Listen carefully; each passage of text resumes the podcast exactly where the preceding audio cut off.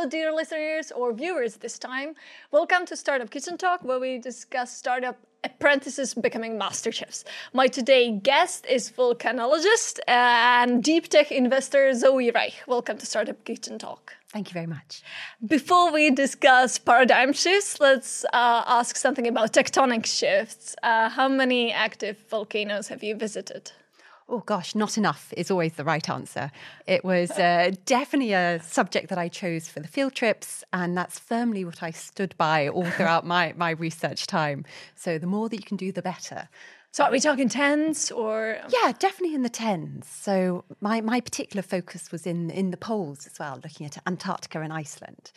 So uh, really good, really good on the, the travel. Um, and what is more extraordinary to see? An active volcano or a startup that survives with their unicorn status during uh, economic crisis? It's more a question of which one do you want to see. you probably don't want to be that close to an active volcano unless you're one of me who uh, runs towards these things rather than away.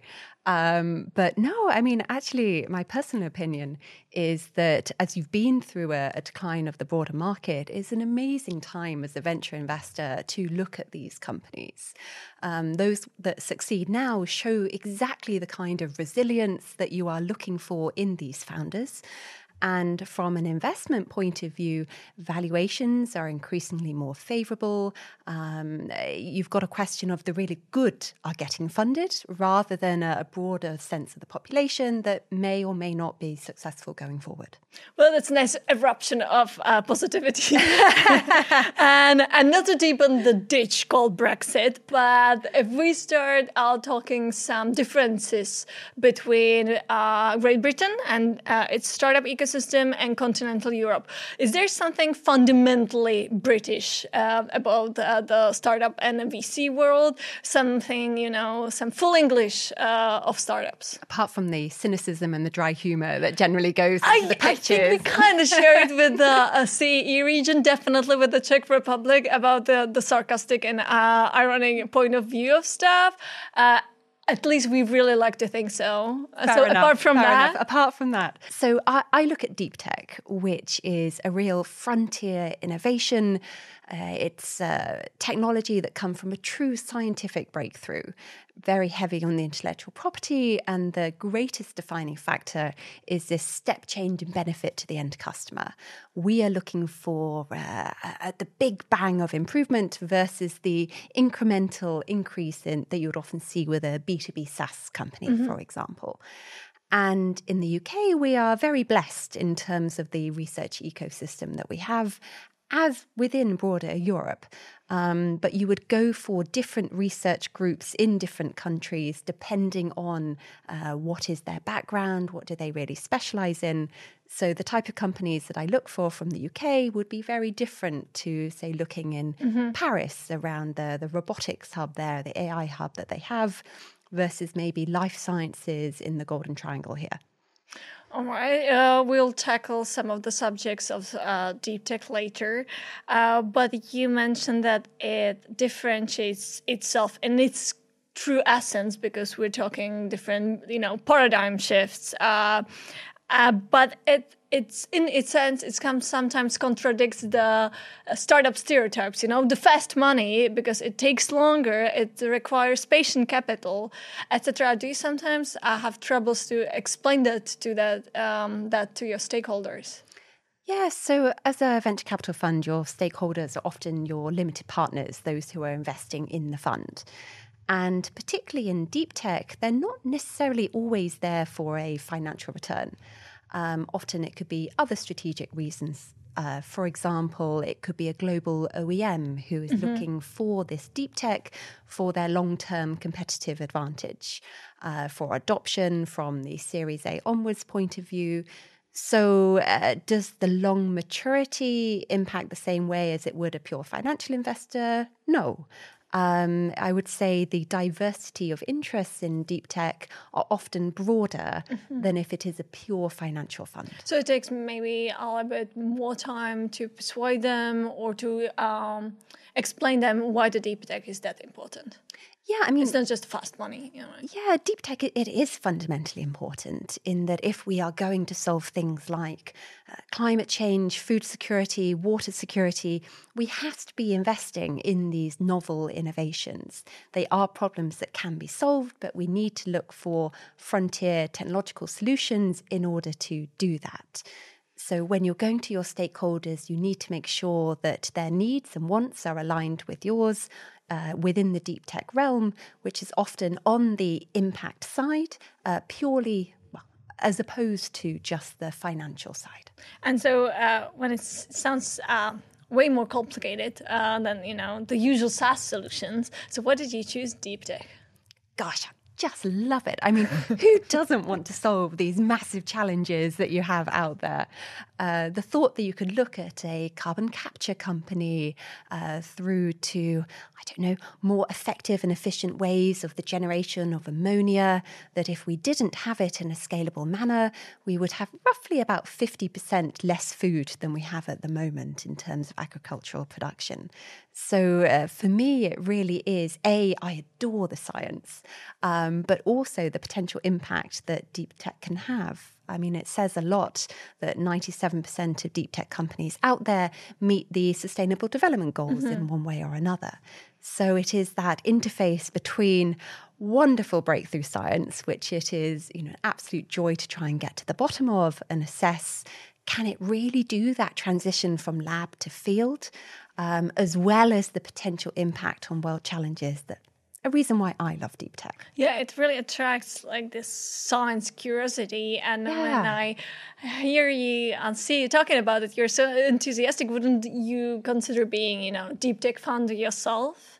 So I was a founder, um, and um, I like weekends, um, but it, it's definitely and life and life, you know, and a separation and between sports, work yeah, and life. Yeah. Um, but no, no. Uh, in, in, all honesty, uh, Deep Tech founders are absolutely amazing because often they come from an academic background, and if we look across Europe, around about eighty-five percent of Deep Tech founders are first-time founders and they've decided to make that leap from academia into entrepreneurship which uh, it might sound fairly linear and oh, you know relatively easy but it is anything but you are going from an incredibly technical, risk adverse environment, very process driven in terms of your grant application, your factors of success, how many publications, citations do you get, into something that is mm. just inherently very risky um, you are expected to be a true grafter. The future is very uncertain.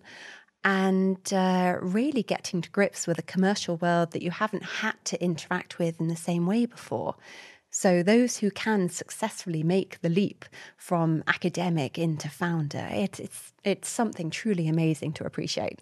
Are there some common uh, misconception uh, and misunderstanding when it comes to deep tech from your experience?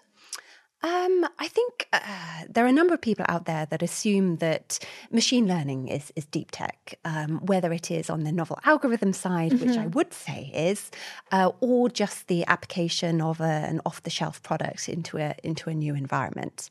So when we talk about deep tech, it really is, there has to be a new breakthrough uh, that is the component of this so deep tech innovation. Like if there is a greenwashing, this would be like deep tech washing or yes, something. Yes, yeah, yeah. A little bit at the moment if you put Gen AI in front of something yes, like, yes, is yes. that deep tech? Well, not necessarily. It's a, it's a new blockchain, right? There was an ice cream, you can call it blockchain ice cream. but, uh, but the fields that deep tech um, covers are enormous um, uh, from yeah, machine learning, AI, uh, blockchain, quantum, etc. How, how deeply do you personally need to understand that? Like, are you uh, familiar with the photonic quantum computer, etc.?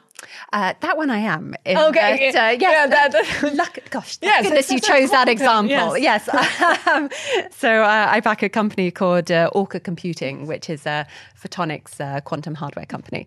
Um, but do you have to be familiar with all of the different technological areas that you would put into a deep tech fund? The answer is absolutely not. That's going to be impossible for you as a general partner to have that technological insight into all of these different areas.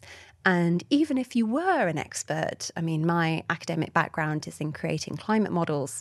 Uh, when you've come out of that operational field or that uh, scientific field for a number of years, you, you are not going to be up to date on what is the most breakthrough research that's coming through. What is important is to know what you don't know. Mm-hmm. So that you can then reach out to an appropriate due diligence network that is still at the cutting edge or equally on the adoption side. So, in terms of those two pools, you're having people that say, right, I can underwrite that this technology is frontier and it can potentially make that transition from lab into field or on the adoption side, you're saying that XYZ large corporates, yes, this is a priority area for them, and they are going to have that appetite to spend and spend now on taking this technology and really putting into action in their environment. I, I, bet that the science curiosity help when dealing with founders. Yes. Does it also affect when you're building building your team, like uh, when you are hiring analysts, for example? Are they having more business or science background? Yeah, so it definitely helps with founders. Um, so I also come from a technology transfer background as well, working at that interface between university research and the commercial world, and being able to you know resonate with the founders on a, on a level of ah I get your technology, and also I can see the appropriate route to market and the challenges that come with that. That's very key mm-hmm. and important. But in terms of building out a team, yes, you would look for people with different uh, scientific backgrounds to cover the different technology areas. So we are a broader investment team of 70 mm-hmm. at uh, Octopus Ventures, uh, which allows us to have everything from synthetic biologists to material scientists to say I'm a climate scientist. That breadth of understanding, which it's not to go down into the very minute levels of the individual technology, but to my point, it's to say right, this is what I can say about the technology, this is why I do think it will work. And most importantly, I'm therefore going to go out to leading academics uh, to fill in the blanks for me. We already mentioned quantum, mm. and uh, Britain is second only to United States when it comes to attracting um, uh, quantum startups attracting uh, investment. Yes. What is so? Um, what is the connection of Great Britain and and quantum computing? Yeah, so I mean, there's a global interest in, in quantum computing. Um, if some of the claims become reality, and it's still very much within that uh, process at the moment, you know, within a couple of seconds or maybe that's slight exaggeration. Let's go for minutes. um, the output from a quantum computer could be the same as what it would take about 10,000 years with the standard computer. So, you know, that kind of huge step change in benefit is A, exactly what we're excited as as a deep tech investor, but the promise in the commercial realm is, is huge. Um, from logistical planning of cities to, um, let's think about pharma applications, drug discovery. It's massive. So that's why there is this global interest. But particularly in the UK, you look at the strength of our research institutions here. I mean, we have four out of 10 of the world's top research mm-hmm. institutions, and that covers quantum, but also uh, a number of the different technological areas on hardware as well. So, everything from photonics to ion trap, you've got that breadth here. And as of yet, no one hardware option has won out. Yeah. So it is, as a country, brilliant to have players Even in the, most the different. Common image is the IBM golden variant. Who doesn't love a golden chandelier? Yeah. But yeah. Uh, exactly, yeah. even made it to Black Mirror. Um, Black Mirror, yeah. Oh, fantastic! yeah, I mean season. that's not scary at all. No, um, no, no, that's not scary at all. Um, I've read your article mentioning the ambitious British plan to build a 50 billion pound uh, uh, fund. And I wanted to ask how do you perceive the government role in the startup VC ecosystem? Do you think uh, that the role should be very active, like, you know, proactively offer some um, incentives? Or it should be more like, you know, let the open market invisible hand uh, deal with it on its own? I mean, I don't think the, the government role can be underestimated. It is critically important from a number of different reasons. Everything from uh, translational grant funding, which is that process of trying to escape from the university walls, i.e., build a demonstrator that goes from the, the lab uh, out to into a space to be tested into the field. And that is a risk appetite that sits beyond mm-hmm. most uh, venture capital funds or angel investors. So the role of government there is really critical. And going back a number of years now, things like the University Challenge Seed Fund was a really good example of that being put into action. So on the grant funding side, Innovate UK is a huge player in the UK. Uh, it's not uncommon for if you are raising something like a three million round as a pre-seed deep tech uh, startup, then a third or two million or something like that could come from grant funding. Which, when you don't have an awful lot to base your valuation on, uh, it really helps in protecting the dilution mm-hmm. of these companies. And the reason the government does that is because these technologies are seen as being absolutely essential for the long term growth of UK PLC. If we are going to have this innovation economy, uh, we need to be backing these technologies at an early stage. But you know that government interaction goes through into policy, starting mm-hmm. to think about um, AI regulation test beds, uh, through to also signalling to the wider investment community. And do government here. Understand it like uh, technically and business wise do they know what they are talking about when they are making new policies when they are writing new grants? Um, from your experience do they uh, do it because sometimes there's this struggle right about yeah. like if there's a new grant so we will build startup just according to fit the you know the excel sheets. Uh, so how is it here this situation? Yeah i, I I do think they do. I mean, it's an incredibly complex yes. job with a huge number of stakeholders involved. Um, so there are going to be a lot of supporters or critiques of any uh, regulation that comes through. But you know things like the the Mansion House announcement, which is to make use of uh, pension monies for early stage uh, venture capital, that is absolutely huge. That's going to increase the volume of capital into the venture ecosystem by you know orders of magnitude, uh, and that is a really good example of the government understanding and working with the private sector to say, right, what can we do that's going to have a real impact on the ecosystem? You know, we sometimes, we aliens sometimes struggle uh, with the paradox of British innovation system because you have this like tradition and super long history on one side and sometimes, you know, old fashioned rule um, and uh, I don't know, 100 years old laws uh, about taxi drivers.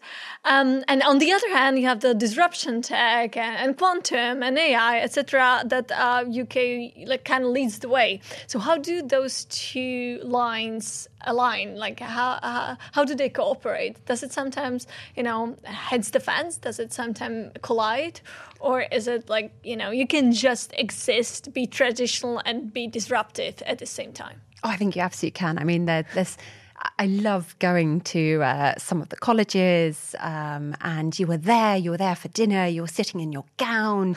It could not be more traditional. And then you were talking about some kind of breakthrough photonic chip that is going to have these, you know, significant impacts in terms of uh, computer efficiency and cost effectiveness. Uh, so I love that kind of um, difference that you get between the two ecosystems. But Yes, it can. I mean, we, we do have these amazing research bases, and yes, they're often uh, relatively old universities, but their policies and the cutting edge nature of what they're doing is very on point. You are a competitive powerlifter. I am indeed, yes. It's just surprising and amazing. And so I have a question. What is more difficult to lift 1.5 times your body weight or the spirit of a worthy academic and persuade him or her to commercialize their research? That is super easy. You never try and persuade an academic to commercialize their research. So I would take lifting your body weight any any day. Um, no, in, in, all seriousness, it's very rarely the lead academic that comes and uh, leads these companies. In that they've built up a reputation in academia for decades, and actually, that blue skies research is what they're really good at. It's not necessarily the productization or the go to market, and it's often one of the more entrepreneurial postdocs mm-hmm. or PhD students that will come and lead the Do companies. they sometimes make it difficult for the, you know, because you mentioned the 85, I think you, you said 85% uh, of the deep tech founders are first time founders. Yes. Um, I have a follow up question on that as well, but at the same time, doesn't that create some conflict with the worthy academics? Like saying, and this, you know, twenty uh, something person is now telling me uh, what uh, what will the future look like, for example. Doesn't that create some uh, animosity? Um, it's rarely something that I've seen. I mean, it theoretically could, of course. Um, but if you go into academia and overgeneralizing here, but the type of character traits that are in academia, they're really interested in the impact of their research. That is a huge driver of what they do is not just finding something new and exciting within the industry, but actually how do you translate that out beyond university to have an impact on everyday lives. So, if you have somebody from their research group that can take on that challenge and mantle and do it successfully, you will often find great support within the academic community for, for what they're doing. So many VCs have this, um, you know, VC thesis, um, investor thesis when they say they don't want to work with uh, first-time founders, they like at least second-time founder. Yeah. So, uh, what would you uh, recommend them? I just don't think you can do that in deep tech. Yeah. I mean, if that is your thesis, then you are automatically going to be cutting down your universe so substantially that you are most certainly going to miss out on some of the really compelling technologies that are coming through. So uh, to do that would be a real challenge. But therefore, you, you do have to be very creative in how are you going to get greater experience into this company to help open doors, networks that a first time founder might struggle or take years to do. And that's where we're seeing some really interesting innovation in terms of the mm-hmm. VC ecosystem. How can they provide capital, networks, more effective and efficient routes to market, uh, end customers? You're seeing greater specialization of VC funds that will target one aspect of that and do it very well. As you describe, uh, Deep Tech strongly relies on academia, and you have experience with that not only from Octopus Ventures, but also before when you managed uh, university funds, even at Oxford, right? Yes, that's right. So I managed university funds at Oxford on behalf of the Welsh Government and Imperial College. And uh, how did that? I don't know how how long uh, time ago. How long that was? Over the last decade or so. So how do you think that developed? Like, if you compare the the starting point of the mm. technology transfer, university transfer to where the situation is now? I mean, it's developed on so many angles. In some ways, it's an unrecognizable ecosystem from when I first started. Um, that's on a series of fronts, whether it is uh, formalization of university spin out policy, uh, just as a greater number of companies go through and universities work to try and find a way of getting these companies out effectively or in line with what market wants. Uh, the amount of available capital, uh, the increase in VC funding and interest in deep tech has gone exponentially up. Um, as well as just an appreciation within the academic community that entrepreneurship is a route in terms of their career. If you start as a PhD student, go on to a postdoc, you're not necessarily then looking for an academic tenure. Uh, mm-hmm. Uh, you could take your IP and go and create this uh, novel company.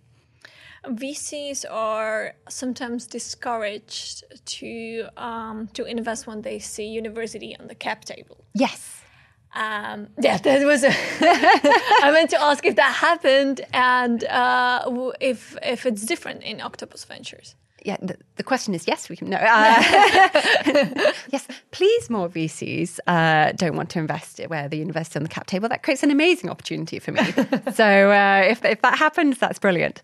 Um, no, it's true, and it's all down to proportions. Uh, in that, where people stay away from is where universities have a significant chunk of that mm-hmm. founding shareholding. And if we uh, like uh, put some number on the yeah. Like, what what chunk is too large? What do you think? Yeah, so historically we've seen um, universities take up to 50% of their founding shareholding, which is a real challenge. It's huge. Those who are actually running the company are not very incentivized, especially as you get dilution throughout the rounds.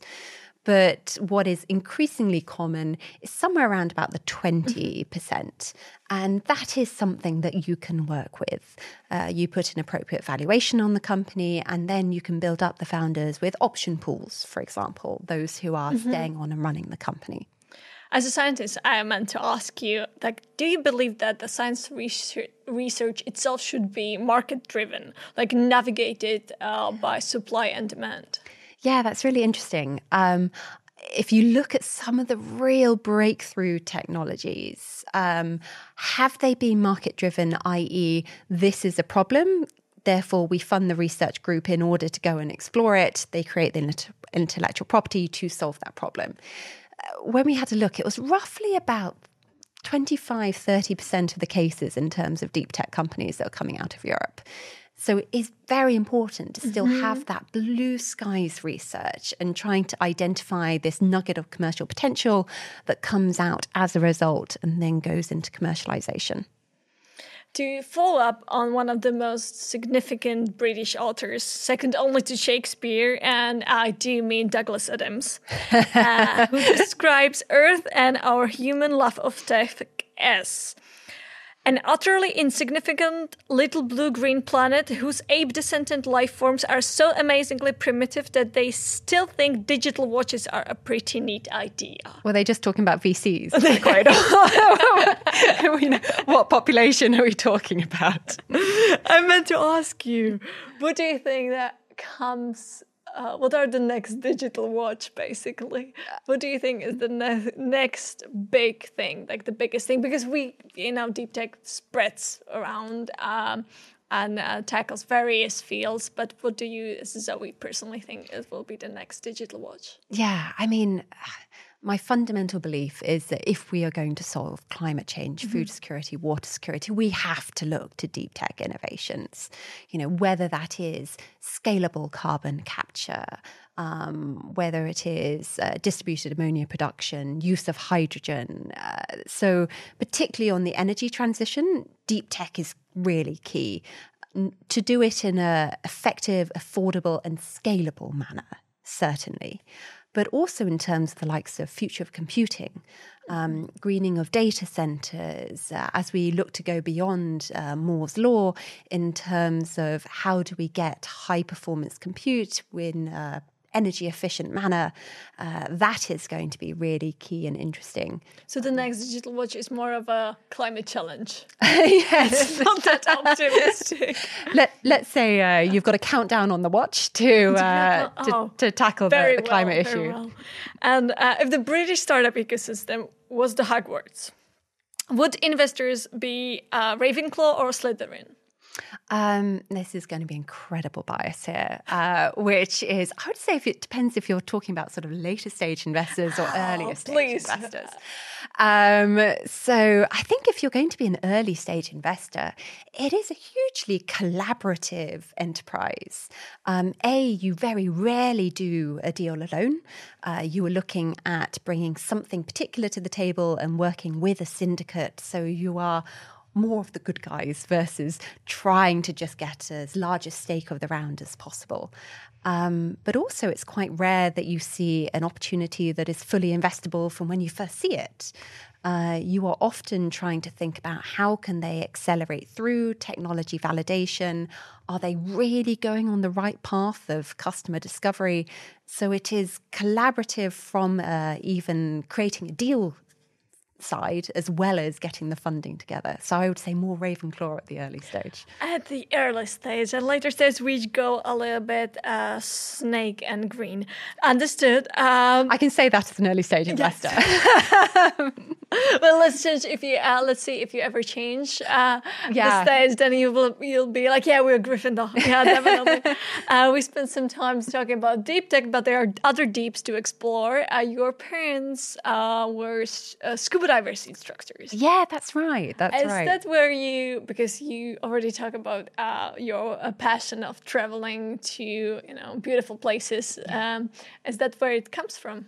Uh, I think so. Yeah, I think so. So uh, I've been lucky enough to see some amazing places in the world, um, whether that is uh, Malaysia, Mozambique, Australia, and I think it, it definitely gave me an appreciation for the power of nature. Um, so, hence, in part, some of the fascination of climate technologies, but also how do we find this interaction of sustainability between new technology and the way that we live. And what was the best food you've ever eaten while traveling? Best food. Uh, well, if my husband's listening to this, your dinners, of course, darling. They are absolutely lovely. Um, And what is that? Uh, what is the most typical uh, Polish food? Um, with that, uh, beetroot soup is Oh, a yeah, is a oh. very big one. Yeah. I'm Czech man. I understand. Yeah, that one you, you have it once at a Christmas and you realize never wear white ever again for a Polish Christmas. yeah, de- definitely. Okay, so yeah, apart from uh, your husband as a cooking, Yeah, I'm I'm a huge baking fan. Like anything that's got flour, sugar, eggs is a win. uh, but the, the uh, but that would be like what is the who's the uh, biggest bake off country? Is that Britain? Um, I don't know. I, I, I guess every there's probably a national bake in every in every country. Yeah. Um, we already discussed something old-fashioned yet functional. So, and I know you like climbing, so I brought you something that is the bingo of uh, the three. And this is this. Uh, Oh, amazing! Thank you. Do you so know what it much. is from- Oh, I do very much know what it is. That's I know it's wonderful. old-fashioned, and I, uh, but it is it is functional. It comes from Czech Republic. My father still uh, climbs on that and rappels on that. Ah, fantastic. Oh, this thank you ever so much. you, you're welcome. Uh, Zoe, thank you so much for uh, being with us today. Thank you so much. Absolute pleasure. Thank you.